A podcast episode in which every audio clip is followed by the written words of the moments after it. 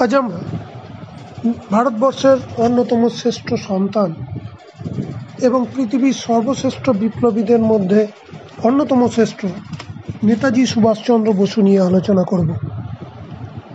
নেতাজির জীবন তার আত্মত্যাগ, হার না মানা মনোভাব আপসীন সংগ্রাম আজও আপামর ভারতবাসীকে অনুপ্রাণিত করে।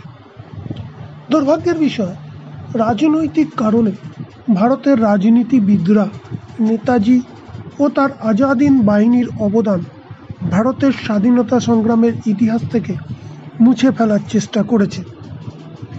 আজও সে ধারা অব্যাহত। প্রকৃত আত্মত্যাগের ইতিহাস বীরত্বের কাহিনী না জানার জন্য ভারতবর্ষের আজ এত দুর্নীতি, দেশপ্রেমের এত অভাব। তাই আজ দুধে জল মেশানো স্বাভাবিক। ঘুষ দেওয়া ও নেওয়া স্বাভাবিক নয়। এমনকি পয়সার জন্য ভাগাড়ের মাংস, ঔষধ জাল করার মতো ঘৃণ্য কাজ করতেও মানুষের বাধে না। তাই এখন সময় এসেছে মহান আত্মত্যাগীদের বিষয়ে জানার। এই ভাবনা নিয়ে দেশনায়ক সুভাষচন্দ্র বসু ও তার আজাদিন বাহিনীর বহু অজানা তথ্য নিয়ে আমরা এই আলোচনা করব।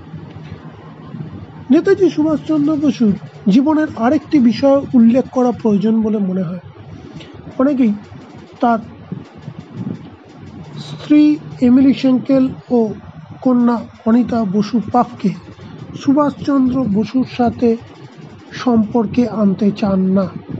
এক্ষেত্রে অবশ্য তৎকালীন ভারত সরকারের ও কিছু নেতার সুভাষচন্দ্র বসুকে নিয়ে মনোভাব ষড়যন্ত্রও বলতে পারে। তাদের সন্দিগ্ধ করেছিল। তাই তাদের অনুভূতিকে পুরোপুরি অবজ্ঞাও করা যায় না। তবে আমি যথেষ্ট সতর্কভাবে সঠিক তথ্য দেওয়ার চেষ্টা করেছি। আমার মনে হয়েছে, সুভাষচন্দ্র বসু ও এমিলি সেঙ্কেলের বিবাহ যদি সত্যি হয়, তথ্য প্রমাণ অবশ্য তাই নির্দেশ করে। তাহলে এই দুই মহান মানব ও মানবীর সম্পর্ক মেনে না নেওয়া উভয়ের প্রতি অবিচার হবে। একজন কোনো কিছু পাওয়ার আশা না করে একাকী বেদনা নিয়ে, কোনো দাবি না করে জীবন সংগ্রাম চালিয়ে গেলেন বৃদ্ধা মা ও কোলের সন্তানকে নিয়ে। অপরজন সংসার ত্যাগ করে, সকল সুখ, ঐশ্বর্য, ভালোবাসা, কন্যাকে ত্যাগ করে দেশের জন্য সর্বস্ব উজাড় করে দিলেন। এর থেকে মহান ত্যাগ আর কি হতে পারে? তাই এই মহান মানুষটিকে সঠিকভাবে মূল্যায়ন করা প্রয়োজন। তাই আমাদের আলোচনায় সুভাষচন্দ্র বসু ও তার জীবনী।